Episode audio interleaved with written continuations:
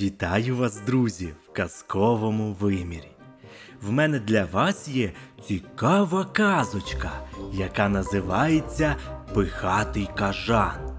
Але перед тим як послухати її, не забудьте підписатися на канал, щоб не пропускати нові відео. Тож слухайте. Якось холодної пізньої осені летів лісом кажан. І не просто летів, а ще й гірко плакав. Його схлипування почув король пташиного царства, ширококрилий Орел. Чого це ти плачеш, кажанчику? запитав він.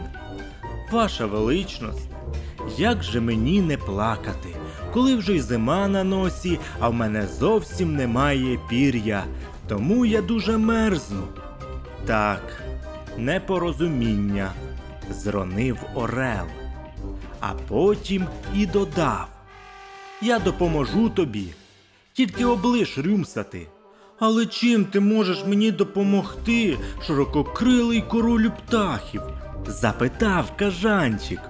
Орел з хвилину поміркував, а потім наказав своїм слугам сорокам, щоб вони зібрали з усіх лісових птахів по одній пір'їнці для бідного замерзлого кажана. Тієї ж миті сороки кинулися виконувати доручення короля. Коли кажан одягнув на себе все принесене йому пір'ячко, то перетворився на прекрасну пташку. Його крила, голівка і черевце висвічували всіма кольорами веселки. Від того маленький кажанчик дуже загордився. Він став високо задирати свою мордочку і зовсім перестав розмовляти з іншими птахами. Цілими днями, сидячи на гілці, кажан милувався своїм відображенням у воді маленького боліття, яке вже вкривалося кригою, що свідчило на носі зима. Пиха кажана дуже образила інших птахів, тому вони звернулися зі скаргою до свого короля. Кажан, сказали птиці, вважає себе кращим за інших. Він впевнений, що одягнувшись у вбрання з нашого пір'я, став найвродливішим птахом, перестав з нами розмовляти, а павичам каже, що порівняно з ним вони справжнісінькі потвори.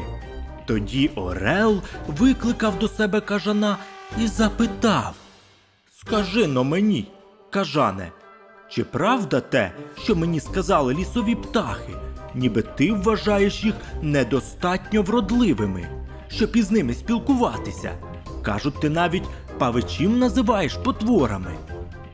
Звичайно, відповів кажан. У порівнянні зі мною всі птахи цього лісу потворні. А я і розправив свої крила. Орел побачив, що кажан в оздобленні з чужого пір'я справді вельми вродливий.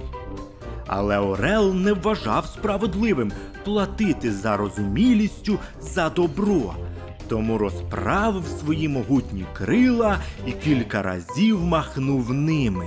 Від того здійнявся сильний вітер, який здув усі до одної пір'їни з кажана, і він знову залишився голим. А тепер ти такої ж високої думки про себе? запитав його Орел. Кажан кинувся до боліття, у водах якого він милувався собою. Але цього разу звідти на нього поглянула не важна птиця, а звичайний сіренький кажанчик. Від побаченого кажану стало так соромно, що відтепер усі його нащадки вилазять зі своїх сховків лише вночі, коли їх ніхто не може розгледіти.